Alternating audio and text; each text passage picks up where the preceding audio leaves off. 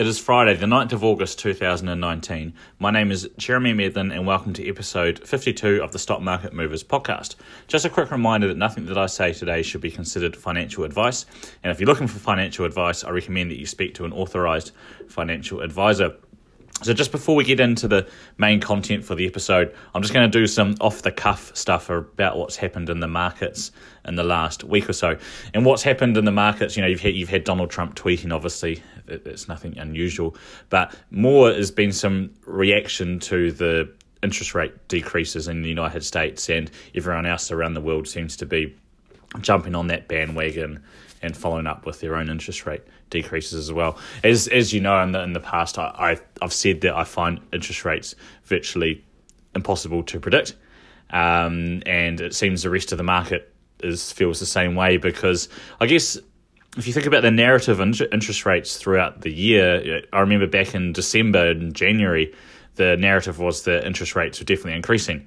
Then it was, it is interest rates are going to decrease, and then they, they got they got cut back a little bit, and and then it was oh now maybe that that was a one and done, and we're going to get back to increasing. So figuring out what what happens there is is is pretty difficult. Um, obviously, typically interest rate decreases are good for stocks. I think what you what you saw in the markets was the pricing in of that happening. It was a typical buy the rumor sell the news type situation. Then after it happened, the stocks pulled back a bit. Um, it is an interesting one, the interest rate thing. I mean, we, we're getting pretty low. Um, I guess the concern for me regarding the interest rates is that, you know, the economy has slowed down. You, you, there's no doubt about that. But it's not like we're in a recession or anything like that. So I guess my concern is if we did get to a situation where something did something major happened to the economy, then the Reserve Bank might not have any strings left in its bow in terms of levers it can pull because we're already at 1% or whatever we are. So I guess that's my concern. I suppose the second thing is that what we did seemed to be reactionary to what happened in the United States and then the other countries that followed suit. So I guess if we're going to be reactionary about things, I guess the worry is what would happen if the United States started significantly increasing the interest rates, and then where would we go for there? Would we would, would we would we be forced to be reactionary as well? So those are some some concerns. But as I said, I don't think too much about interest rates. So for today's episode, we're doing an interview, really interesting interview. I hope you enjoy it. Is with the CEO of a company called EverEdge Global. Um, they are a, a, company that's based in New Zealand. I interview the chairman and C- CEO Paul Adams. Um, what they specialise in is the is basically anything related to business and intangible assets. So they specialize in, in value intangible assets. They specialize in just just anything to do with intangible assets. So the conversation we have is purely focused on intangible assets. So and we define intangible assets. We give examples of intangible assets. Give, Paul talks about how to value intangible assets, the different ways to look at the valuation of intangible asset, intangible assets. It's a very, very interesting conversation. I hope you enjoy it, and we'll, we'll pick up we'll, we'll pick up from where we kicked off the other day. Right, so I'm sitting here with Paul Adams, the CEO of EverEdge, which is a company in Auckland that specialises in the valuation of intangible assets. So I'm just going to start, Paul, by reading a quote from your website. Um, and it goes In 1975, intangible assets accounted for 17% of company value. Today, it's 87%. So I guess if you could start off by explaining to people what an intangible asset is, and then we can go from there.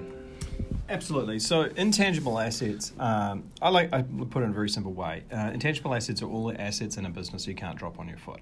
Right? So those includes the things that people typically think of, such as um, patents and trademarks, but they also extend into things like data, content, brands, trade secrets, confidential information, know-how, regulatory approvals, um, you know, plant variety rights, design rights, all of those kind of things. And what's really interesting about intangible assets is that they are now most of the value of most companies. Um, so, as, as the quote says, there in 2015, they were 87% of the value of the entire S&P 500 was in intangible assets. Interestingly enough, if you take the S&P 500's value and you strip out real estate, the real estate assets, then that figure uh, rises of intangible asset value rises to about 96%. Right. If you look at the top five companies by market cap globally, uh, it's about 98.5, 98.6%. So you're talking companies like Apple, Facebook, Google. Exactly. Yeah. But basically, all of their value is in intangible assets. If you look at, say, your average startup, they're basically all intangible, right? And so you've got these super hyper valuable intangible assets that are sitting there. Now, what's also really interesting is that this wasn't always the case. If you went back to 1975, for example, 40 years, then intangible assets accounted for uh, barely 17% of company value. So, over that 40 year period, we've had literally a 70% shift in the market from a concentration on tangible assets, things like cars, trucks, planes, ships, plant and equipment, real Mm. estate, to 40 years later, virtually all value is now in these intangible assets. So that might be a bit hard for some people to get their head around because most people are, are, dealing with the tangible assets day to day. So what what would you say like say like Qantas for example, which would have all the aircraft and, and Yep. the planes and everything like that. So there's obviously still a, a big tangible asset component in there. So how how does that play out the relationship between tangible and intangible assets? Yeah. So Qantas is actually a really interesting example because. Um, Or in New Zealand for yeah, New Zealand yeah, yeah, no, well. Qantas, the Qantas, the reason why Qantas is an interesting example is because um, in 2015, I think it was, Qantas had the value of its data and its loyalty program valued at four and a half billion dollars. Right. And which is- Qantas's market cap is about nine, ten billion dollars. Exactly. So half the value of the airline Yeah. is just in the data. And if you look at their margins that they earn off their loyalty program, they make four times the margin on the loyalty program data monetization than they do flying people around the world. Mm.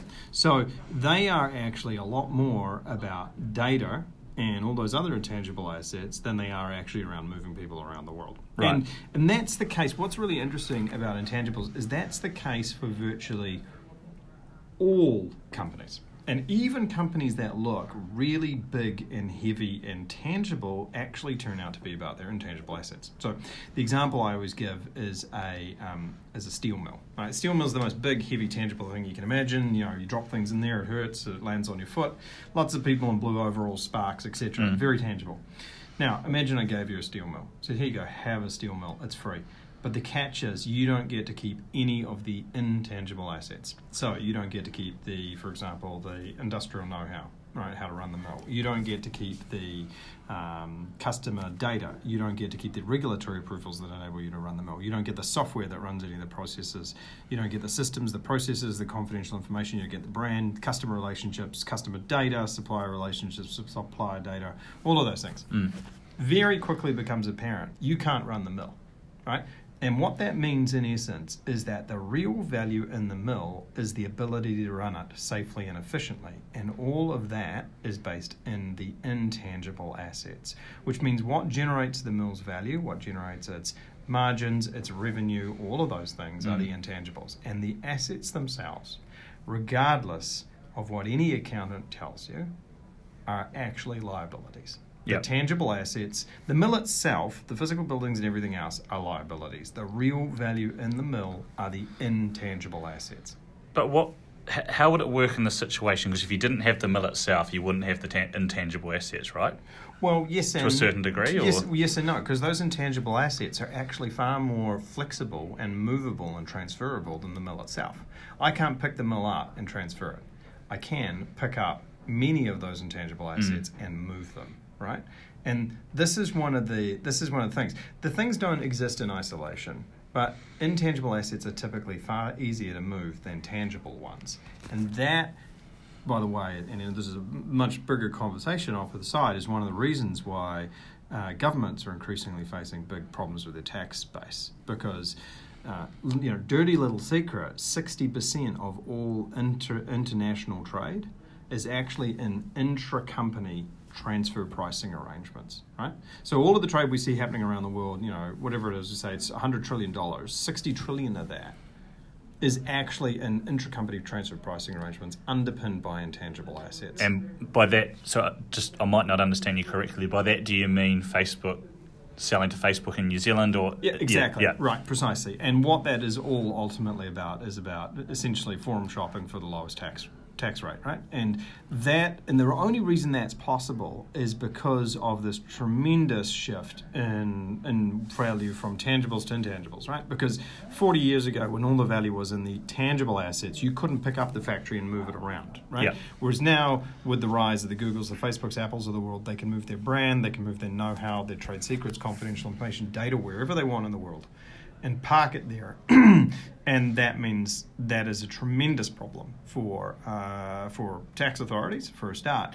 But it has big knock-on implications right throughout the economy. But the, the key point is, you know, you follow the money. The values ended up in the intangible assets. Yeah. And when you say governments might have a problem, does does that do you mean in the sense you hear in the news about say? Facebook, use as an example, might make X million, many millions of dollars in revenue in New yep. Zealand, but pay zero tax. Yep, as an exactly. example. Yeah, yeah, absolutely. Yeah. yeah. no question. And this was going to be one of the reasons why you know it's it's you know we don't need to worry about it now, but the CGT was always going to have a problem as well because um, CGT, you know, so much of the value in these companies shifted into intangibles. Well, what are the intangibles worth? Um, fortunately Winston killed that for us.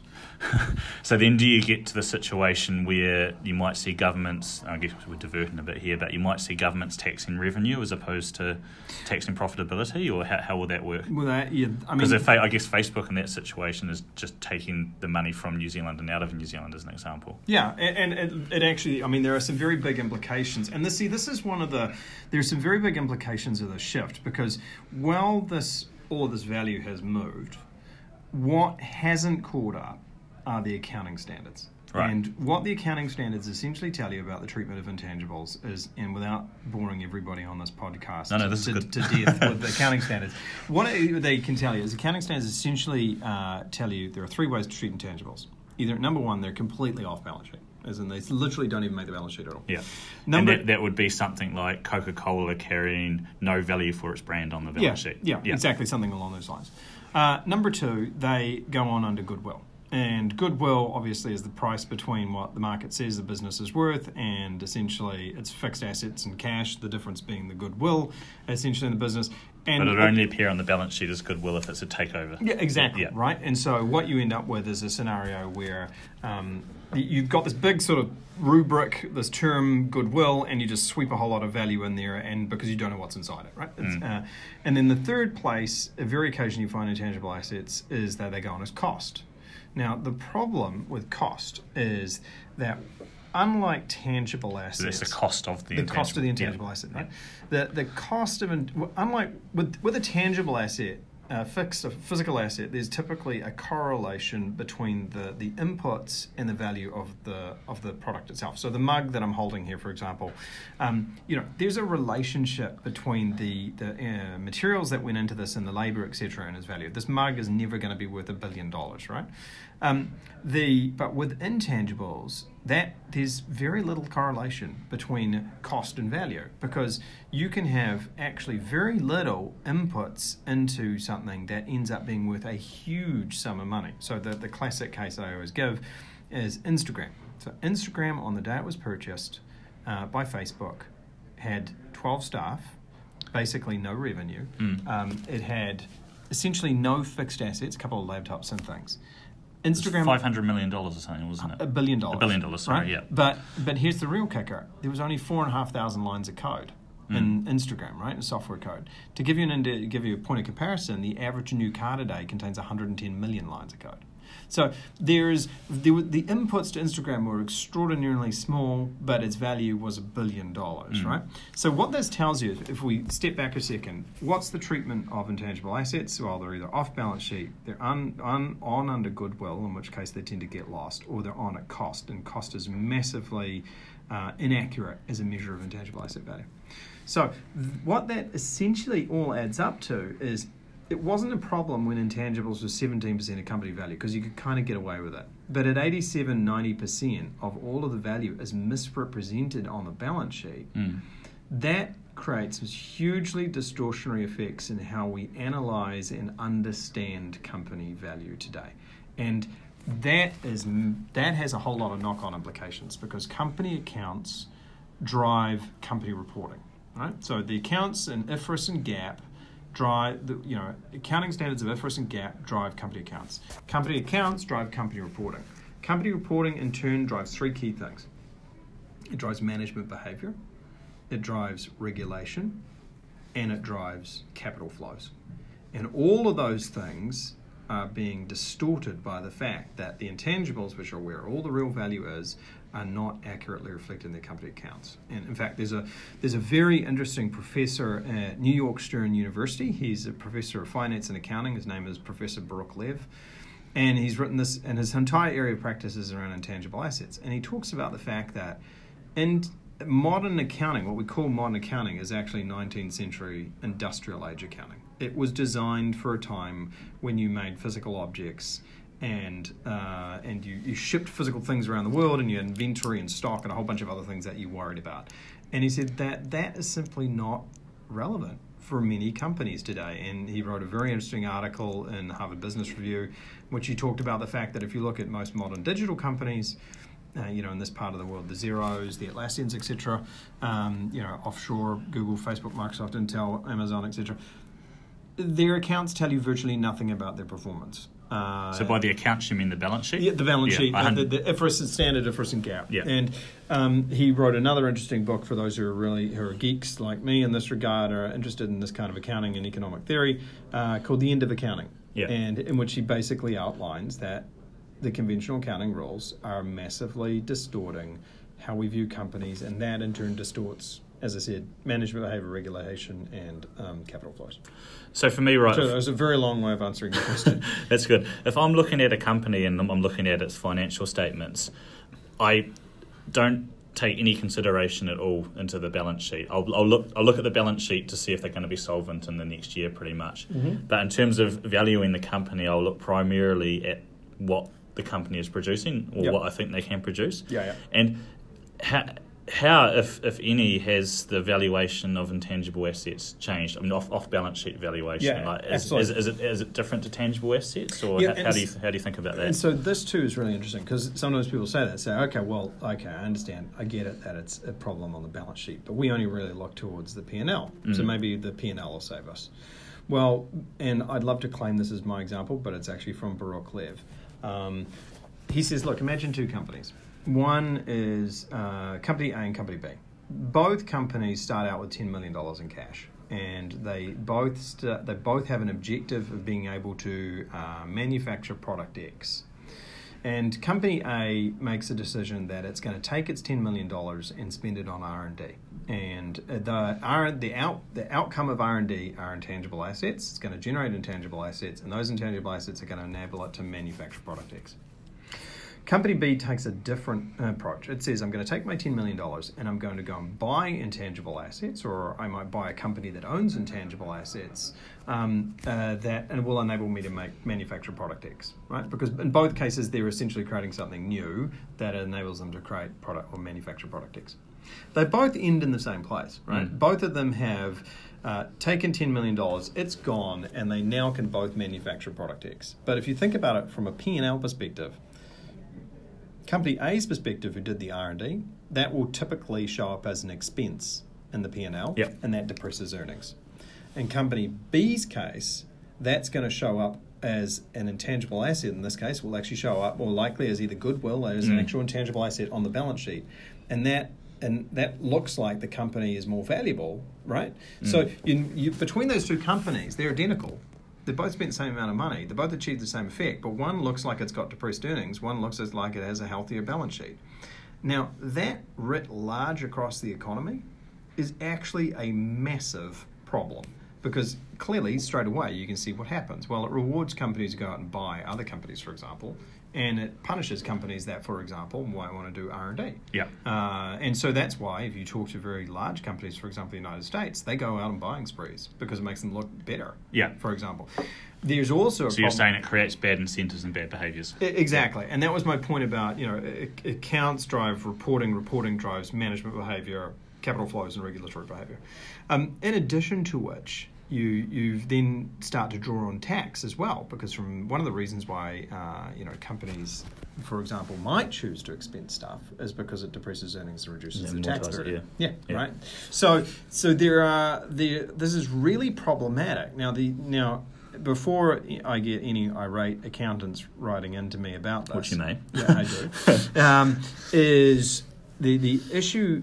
It's a really vexed issue for the accounting profession because the problem, which they very correctly point out, is well, how do you value this stuff? I was going to ask that next right? year. And and that is that is very very challenging. And, And I can imagine all the crookedry that would follow yes, from people trying to value it themselves. Yep. And that, Yeah, a- and for a while, in fact, uh, there was a period in uh, until the 1990s where, for example, you were allowed to do some fairly odd, odd things, like you know, for example, put intangible assets on the balance sheet, and um, like mastheads. People put bought newspapers, put mastheads on the balance sheet, revalued them up, and did all sorts of uh, you know quackery. The and I can see why the uh, the accountants have taken the position they have. The problem that they've got is that it you could again you could get away with that. You could get away with essentially saying we're not going to address the issue of intangible assets when it was such a small portion of the economy and we were still flying things around and, and it was still really about the physical stuff. But today when it's so dominant and so much economic value is dependent upon it we can no longer ignore the question of what is the value of intangible assets. And my answer to the accountants when they say this well we don't know how to value it is to say if you went back 150 years, we didn't know how to value a lot of things. Yeah. Right. We didn't know any of the multiples and ratios we take for uh, for granted today. P ratios, earnings per share, a whole lot of other ratios that today we just know we should look to. Could you get the value in a lot of cases? People do that anyway through the market cap, if that Uh, makes sense. you- so you- you, might have you- the tangible assets of a million dollars, but the market cap might be ten million dollars, Yep. and that's the valuation of the. That's the really blunt method, right? Yeah. And you can get to it that way. Um, but the issue is more about uh, where you don't have, for example, an easily accessible market cap or you don't have an easily accessible uh, enterprise value for it's a private company, Yeah. that kind of thing. You, you've got more challenges. You've also got challenges if you're dealing with a specific asset, like what's my data worth? Yeah. So, but I guess the point that I make in, in my rebuttal, uh, so I, I get why the accountants are look at this with trepidation, but at the same time, my challenge my challenge to them is the following: we solved this problem for many other things we thought were difficult to value, and this is no different. I mean, if we went back to 1500 with the essentially the invention of the joint stock company, people would have told me you can't value a stock in a company. Like Yeah. that's impossible. Well, now we do it every day, right? Yeah. Uh, so, and we do it with surprising accuracy and without an issue. And the same thing is going to happen with intangibles, except it's going to happen. So you see it as a, a, cha- a change that will be forced that would happen. It, it's Yeah. it's like it's like two uh, tectonic plates grinding up against one another. The you on the one hand you have the accounting standards and they're remaining fixed in place essentially at the moment, and on the other you have the economy which is rapidly grinding away from it. That friction between the two can only last too long before there's going to be a Mm. slip, and um, and you know it, you can't it can't go on forever. Something that can't go on forever won't. Yeah, okay. So when I look around at a, a, a lot of companies, and some of them might have large intangible asset val- valuations, and Yeah. I guess where I'm leading to is, I guess just like a tangible asset, an intangible asset can be overvalued as well, can't it? Oh, no question. And that's one of the big issues is that we've gotten really good at valuing tangible assets. Um, you and I are sitting at a table. You know, if we took a both had a guess at what this table's value was, we're not going to get it wrong by an order of magnitude, right? Um, and if we picked out a random piece of real estate around here or a car, we'd also both be more or less correct. So we got really good at valuing tangible assets what we're not great at valuing right now is intangible assets, and so you end up with a much much bigger separation between bid and offer, and that is a real big problem. And if you go back to the Instagram example before, I remember people saying that Facebook were insane Yeah. to be buying Instagram for a billion dollars, and I think it's it's one of the it's in the top few best acquisitions in history. Yeah, absolutely. So the research shows that Facebook made at least seven times as money on Instagram, and in fact, if if Instagram was separated, I would say at least, yeah. yeah. Well, if Instagram, they, they theorize that if Instagram was separated out as its own business unit, it would be worth about a hundred billion. Yeah. So so there's no question Zuckerberg because sometimes people say when I give the example of Instagram, so Zuckerberg's an idiot, he overpaid. Zuckerberg did not. I mean, he's many things. He looks like Data off Star Trek, uh, but he didn't overpay for Instagram. Uh, if anything, he got a fantastic deal. Yeah. Um, and well, you know, I remind you, twelve staff, no assets, or no fixed assets, um, no revenue, and four and a half thousand lines of code, and it's worth a billion dollars. Same day, the example I always give, it was worth the same as main Mainfreight, which had you know, thirty-eight years. I think it was two billion or three billion dollars in revenue.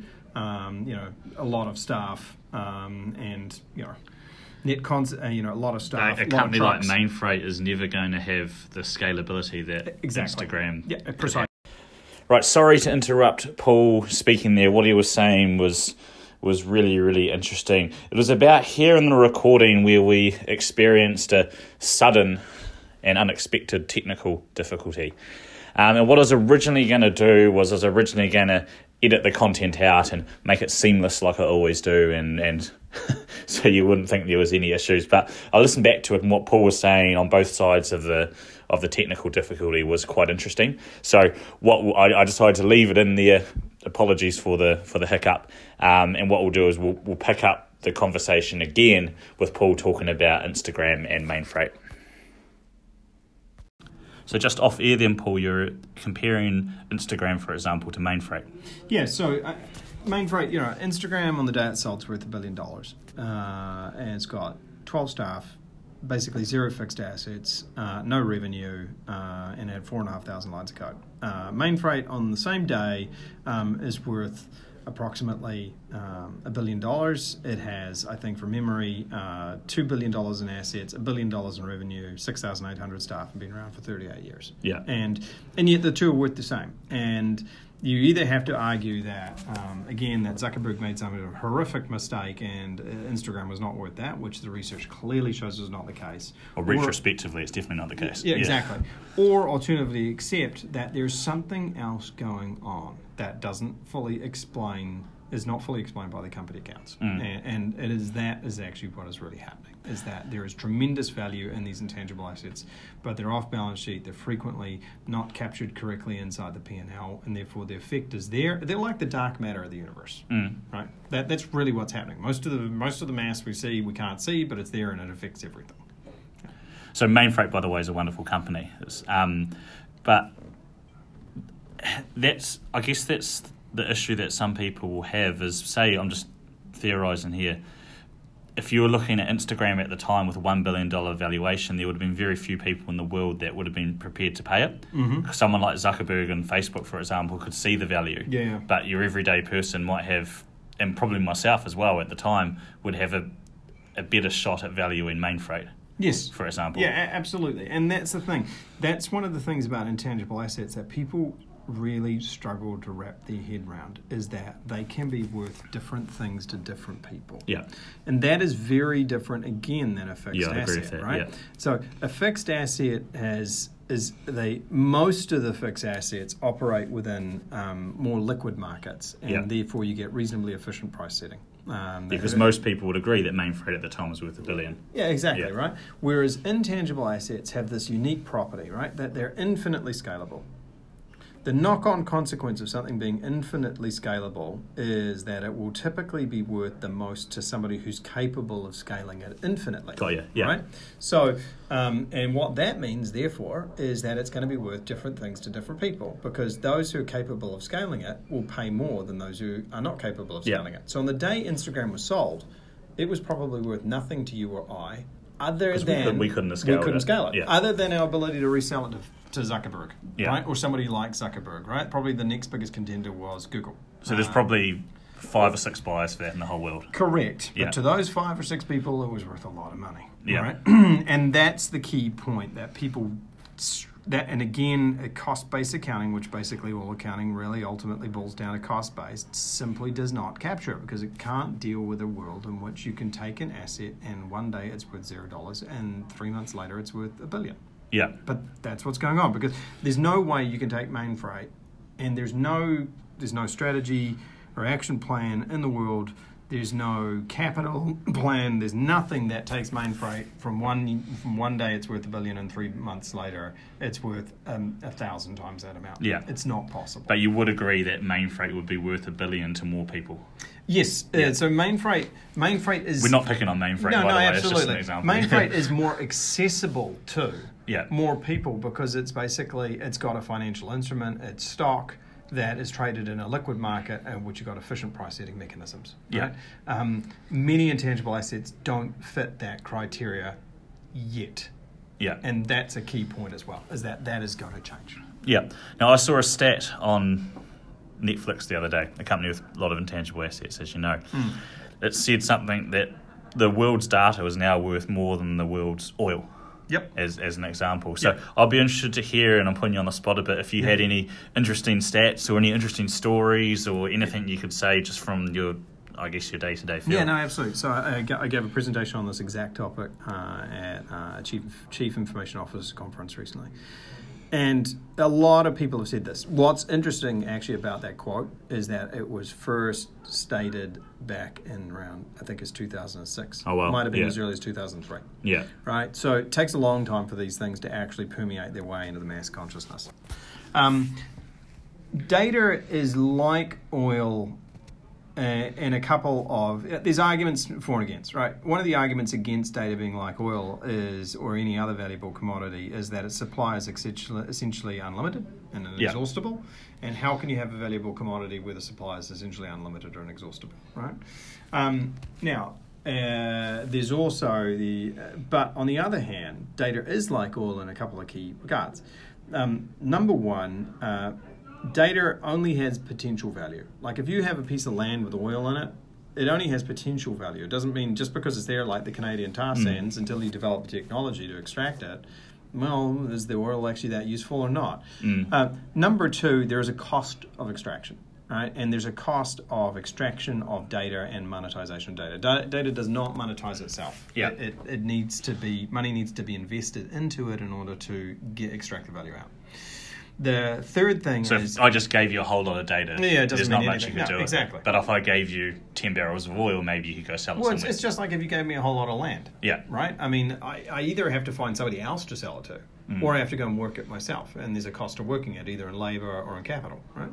Um, the the third issue with data is that um, you th- there is risk associated with it as well, in the sense of you can just like with oil, you can have you know Deepwater Horizon, the whole thing can blow up. Uh, if you're not careful about how you go through your data monetization activities, you can easily blow things up, and you can end up with really severe blowback and consequences on you. Uh, I think that's becoming more prevalent these days as people start to become aware of. I guess Facebook has put it in the news, haven't they, about Yeah. privacy and things yeah, like that. exactly right, and and people are getting yeah, one, yeah, exactly. People are very concerned about the way that their data is being treated and managed, and there are some companies out there who are man, you know, who are not doing a good job of managing that stuff or monetizing it. So it is like it is, and it is like oil. Um, and uh, my, my, I think my preference is to say it probably is more like oil than it's not. But you do definitely have to recognize that it doesn't monetize itself. There is a cost to monetization, and there is risk associated with monetization. And in that respect, data behaves like any other asset.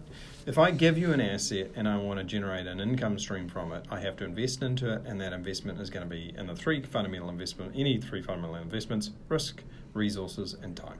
And and I need to therefore do an analysis, and we do a lot of this work for clients, for example.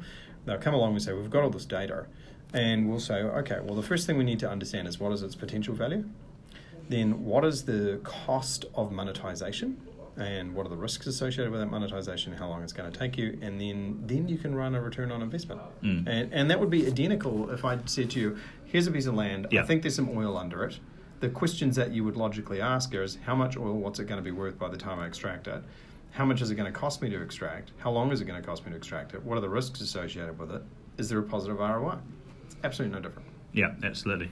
Um, do you have any other sort of good stories and, and things like that? Any any good quotes from the Well, from I- the intangible world? You know, I'll, I'll give you an example um, of a piece of work we did because to me it really sums up exactly what's going on here. Uh, so we were working with a with a company um, that was uh, the owner was selling the business after 30 years of ownership. And they had been. The investment bank was an investment bank was managing the transaction, and the investment bank managing the transaction did the classic iBanking thing uh, looked at what the company was doing, took its EBITDA, multiplied it by uh, an industry standard multiplier, which is surprising how often it's between four and six, um, and uh, you know multiplied it through and said that's what you're going to get. And we were asked to get involved in this and looked at what they were doing and went, hold on, the most valuable asset in this business, in case was, in this particular case, was its data, right?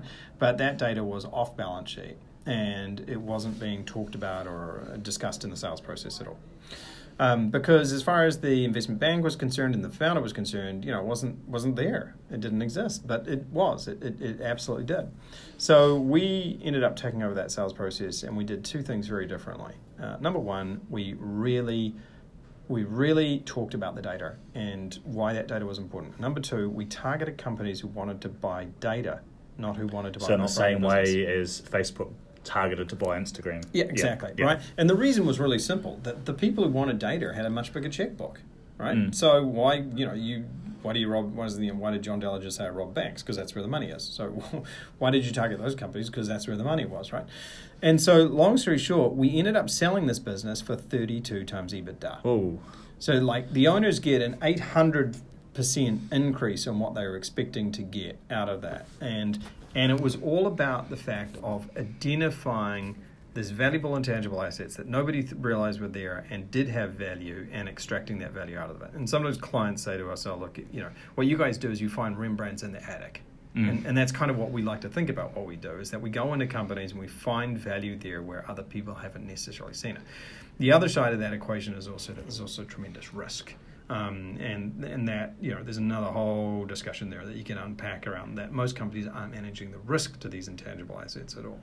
But that's not a one-off result. I mean, and that's when you'd see like a goodwill write-down, for example. Uh, all sorts of things. Yeah. I mean, you know, we were dealing with a company the other day that was spending one and a half million dollars a month b- building its brand for an expansion into the United States, and and we sat down with them and said, "Well, is this your brand?" We showed them their brand, and they said, "Yeah, that's our brand." We said, "Well, that's actually owned by your competitor in the United States." Yeah. So you've spent thirty-six million dollars. You've spent one point five million dollars for the last twenty-four months. Thirty-six million dollars building a brand you don't actually own. Yeah. Because they had received bad advice around their trademarks, yeah. and so these guys have literally set fire to thirty-six million dollars, uh, and they got no value out of it, and that's an intangible asset risk, and it's a real problem because most companies don't deal with it at all. Yeah. Now, obviously we used that quote at the start from 1975 to, to today. There's been tremendous change that we spoke about. Yep. Where do you see things heading? Maybe not necessarily over the next 40 years, but in, in the future. Not just in, in tangible assets, but in, in, in general in that field. Well, obviously, we can't top out at 100, right? We, we, we intangible assets can't be 100% of the economy because we still need to eat, we still need to consume, we're still going to have for the moment, I suspect, physical bodies that we have to move around, and we're not going to down, yep. we're not going to download ourselves quite yet, right? Yeah. And even when we do, something's still got to move the bits and the bytes around for the moment. So there's always going to be a portion of the economy that is tangibly based, no question. However, what I think you're going to see is a, that's going to get continually squeezed down more and more and more as as people recognize that it's all the intangible assets that enable you to leverage in the old term of the word lever, uh, those those tangible assets into value, right? You yeah. can't extract value from tangible assets without the intangibles. If you've got a bunch of oil sitting under your land, you can't get that out without intangible assets. If you've got a bunch of data, you can't get that out without intangible assets either. So I think what you're going to see is you're going to see the economy will still have these very visible tangible assets, big buildings and trucks and plants and cars and so forth but the value will continue to accrete to and accumulate in the intangibles that enable you to extract the value from those tangible assets. Yeah. And and that is written into the code.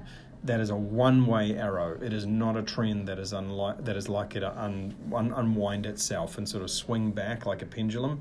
The economy is only going to get more focused on digital innovation, new technology, new business models, and all of that stuff is intangible assets. And so you're going to just see a greater and greater concentration on intangibles. Do you think in- it- it's been the intangibles that are causing the disruption we're seeing at the moment worldwide? Ah, no question. Uh, It's because I mean, think Uber, for example. Oh, absolutely. Yeah. No, Uber couldn't do. Uber could not do what it's done 20 years ago. I couldn't do this podcast. No, no, ago. Yeah. absolutely, right? It's, it's simply impossible. So, so there's no question. Disruption, uh, you know, is the the handmaiden of intangible assets, right? It, it absolutely the two go hand in hand. There's those two things are intimately related to one another. Anytime you hear somebody talking about barriers to entry, competitive advantage, unfair advantage, you know, Buffett's moats or Mm. intrinsic value, competitive edge, innovation, disruption, R and D, all of those things are fundamentally intangible assets. Yeah. Whole lot. A lot of people actually misunderstand that about Warren Buffett. They think he focuses on the tangible assets, but for a long time, Oh yeah, he's He- been all about buying businesses with. absolutely. He low talks about requirements. Yeah, Yeah, absolutely. exactly, yeah, yeah. yeah, no question. Um, so, Paul, we're talking off air about macro trends, Mhm. and I know that's something that a lot of listeners will be really interested to hear your views on. So, Yeah, absolutely. Well, I, I think the the first thing is uh, as as we discussed, there there's this tremendous macro trend towards an ever increasing concentration of intangible asset value, and that's going to have uh, a number of different effects. I think first of all, conventional stock picking is going to become tougher and tougher and tougher to do solely on the basis of pure financial information. Yeah. Right. Um, and I think we're already seeing that. I mean, most I basically most funds now are either having to get really active or they're getting passive. And um, and there's no place in the middle anymore. Right, so uh, you either have a secret source as a fund manager, uh, and I'd say that secret source increasingly has to be in your understanding of intangible assets because that's where all the value is, or you have to get really really passive and your costs etc. need to collapse. Um, so I think that's one um, significant implication. I think number two is that management teams and boards need to wrap their heads around what intangible assets are because when you know as a director you have a fiduciary obligation to manage all with the emphasis on all assets under your assured stewardship and control generate a return on those assets and ensure that they're not exposed to undue risk right well what i can tell you is that most boards and are focused on fixed assets Yeah. and uh, and they spend an inordinate amount of time looking at uh, fixed asset issues, etc., and they don't really look at the bigger holistic picture of intangible assets, or they divide it up in little, little bite-sized chunks. So, like a lot of boards are, you know, petrified about cyber, but they don't necessarily worry about brand risk, Yeah. or they're worried about brand risk, but they're not thinking about confidential information loss, or they'll think about confidential information loss, but they're not thinking about open source code uh, utilization. Now, all of those things actually live under the bigger umbrella topic of intangible asset risk. So, I think that you, you're going to need to see a change in behavior from management teams and boards to understand what intangible assets are and how they drive company performance, and that's going to be uh, driven needs to be driven by a realization that what my accounts tell me about how the company is performing is not necessarily accurate. yeah, Right? So I, I think that's a, a key thing. I think there's also a big potentially uh, impact on capital providers and in particular banks, because the banks are regulated uh, through Basel, Basel four, basically. Um, and Basel 4 is devolved out of the accounting standards. And in our part of the world, Basel 4 devolves down into APRA, the Australian Prudential Regulatory Authority. And in essence, what APRA tells you or tells the banks is, for example, the risk weighting on property is typically 4%. So real estate and so forth, typically 4%. Risk weighting on intangible assets is typically 100%. yeah, So banks basically get rewarded 25 to 1 every time they hit the property buzzer. Uh, and not surprisingly, they hit the property buzzer all the time. Yeah. And and that's why in New Zealand, for example, I think the figure is 85% of all business lending is secured against the family home. Uh, and so we've had this mass concentration of capital flowing into non-productive fixed assets, namely real Oh, estate don't get me started on this. and and very little capital flowing into the productive portion of the economy, which is the inherently more leverageable portion of the economy as well, which is all the intangible hmm. assets. So you you basically got a situation where you're constantly doubling down on fixed, non-productive, non-scalable assets at the expense of non-fixed, scalable, leverageable, intangible assets. Productive assets. Yeah, exactly, and that's hugely problematic for for the economy. So. Uh, you, you see that less in the United States, for example, because there they have a much deeper and more sophisticated, um, uh, in particular, debt market, but the banks are much more um, imaginative. That has its consequences, as we saw in the GFC, when you get really imaginative banks. Um, but you know that's that's another trend, and you know there's you know you look at these big macro trends, you can see how it just radiates out into the economy. We were talking about tax before. The the you know the tax authorities are going to have to wrap their heads around the fact that most multinational businesses are now inherently flexible, can move their operations around, and certainly their intangible assets more or less at will. Yeah. And that has huge implications for how you collect tax, how you levy tax, how you manage tax, all of those kind of things. So it almost has to be a, a global solution because if one place says we're going to tax you, and you're saying they can easily move it, then Oh, they'll move it somewhere else. Yeah, well, tax authorities. I mean, here's the, the you know the dirty secret of tax. Tax authorities always treat foreigners better than they treat domestic. They, they by definition. don't get me started by GST overseas Right, and everything like that. Right, yeah. that they have Yeah. to because the foreigners, by definition, have an option. right? Yeah. they can go somewhere else. Whereas uh, you and I, tax serfs, we can't. Yeah. Uh, we're stuck here. We're tied to the land. Yeah. Um, so that's problematic. So all everywhere you look on this, it is there's a fundamental change, and it radiate. It's like dropping a massive boulder into the middle of a pond. The ripples spread out everywhere throughout the economy. Once you understand that intangibles, uh, you know, there's this massive unseen portion of the iceberg that nobody's been talking about. Yeah, and I guess for you, that is that is that services that your company provides. Tell us a bit more about what you guys do. Yep. So what we do is actually really simple. So we're intangible asset specialists. So we say, okay, we, we don't we deal with all of those assets you can't drop on your foot um, inside the business. So all your, the data, the content, the brands, the code, the trade secrets, confidential information, regulatory approvals, all of that stuff. And what we do is we either work with the company itself or the investors, and we we do four very simple things. So number one, what are your intangible assets? Or what is the company's intangible assets? And oftentimes we're the first person who's asked that question Yeah, a lot of the time the company is aware intuitively that they have value there, but they cannot tell you what that actually is, what it's constituted of. So the first thing is understanding what intangible assets that you have. And it's just be a bit like, you know, if you had a great great uncle who died and you took over his property, the first thing you do is you go and do an audit or a stock take of what Mm. the hell he actually had. Uh, secondly, the second question we ask is what are the risks to those assets? Because those risks will limit or reduce value. So we want to deal with those risks. So, for example, if you've got a great brand, we want to ensure that it's adequately protected and managed properly, etc. If you've got a whole lot of data, okay, are you at risk when you're collecting this data of violating a whole lot of consumer privacy Mm. obligations? You know, and, and so on and so on. There's, there's lots of risks associated with intangible assets. So you're almost like the not handyman, but but generalists in terms of the intangible. So you'll deal with any sort of the intangible Yeah. problems or things that need to be Yeah, done so- for your clients. Exactly. Yeah. Right. Yeah. So we're like a you'll charge a fee. Precisely. We're, we're a management consulting company that specializes in intangible assets. Um, the third thing we then do is a lot of valuation work. So the, uh, once you've understood what your assets are and you understand what the risks to them are, then the next question that you go to is what are they worth? Yeah. And so we'll do a lot of valuation work with intang- of trying to figure out what the intangible assets are worth, what the company is worth in light of its intangible assets, because the conventional way of valuing companies often leads them, especially intangible asset rich companies, often suppresses their value Yeah. conventional valuations will suppress their value. Um, so we do a lot of work about valuing companies and valuing discrete intangible assets. So people come to us and say, "How much is my patent worth?" And then I guess also I assume you're if they're valuing it for sale, then you might be finding the suitable buyer that, Yep, that exactly. it's worth that much too. And that's Yeah. the final step. You've, you've, you've identified the asset, you've figured out what the risks are, and you've reduced those risks or mitigated them or controlled for them.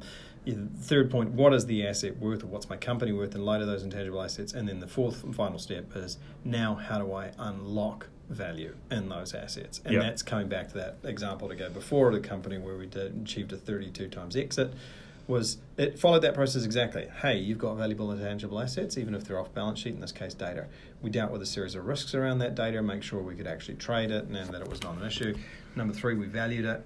and made it clear what the value of those intangible assets were, made it explicit to the buyers, and then number four, unlocking the value, finding out who the li- likely buyers were, running a sales process, ultimately selling it at 32 times, not four times X. Yeah. yeah. And and it's obviously a great result for your client. Yeah, absolutely.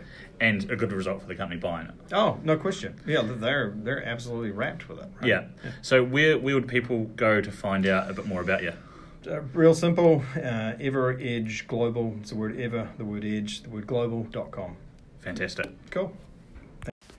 Right, that's about where the recording ended.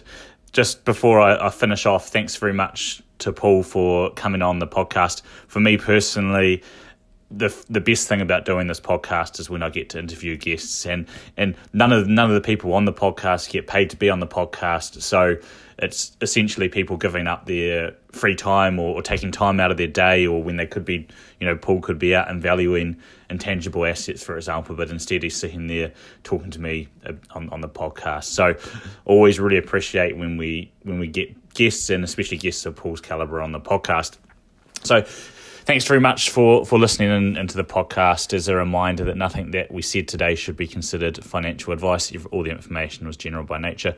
If you're looking to find out more, go to www.stockmarketmovers.co.nz or find us and give it a like by searching on Facebook or tweet to us on Twitter. Make sure also to share it with your friends. If you want to email me, it is jeremy at stockmarketmovers.co.nz. Feel free to send across any questions that you might have. Once again, my name is Jeremy Medlin, and this has been episode 52 of the Stock Market Movers podcast for Friday, the 9th of August 2019. We'll see you all again next week.